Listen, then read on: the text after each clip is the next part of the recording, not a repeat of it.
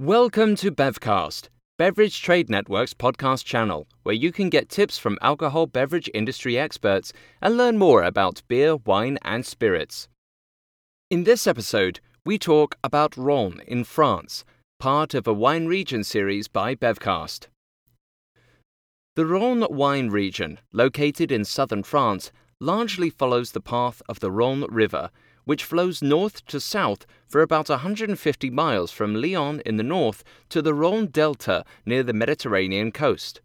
The region boasts several famous wine legends, including Hermitage, Côte Rôtie, and Châteauneuf du Pape.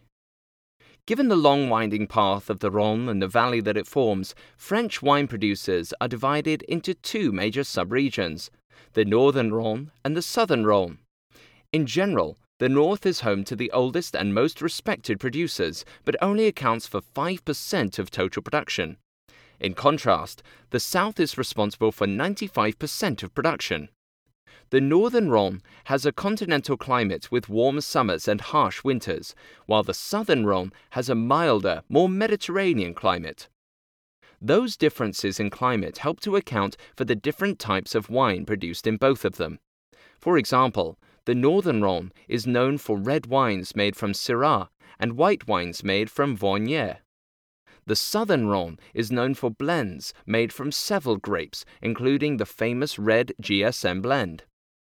In the Rhône wine region, there are more than 6,000 wine producing properties, including nearly 2,000 private wineries and 103 cooperatives. The major appellations in the Rhône include Côtes du Rhône and Côtes du Rhône Village. Winemaking has been home to the Rhône wine region since 600 BC, when Greeks are thought to have brought the Syrah grape from the Persian city of Shiraz.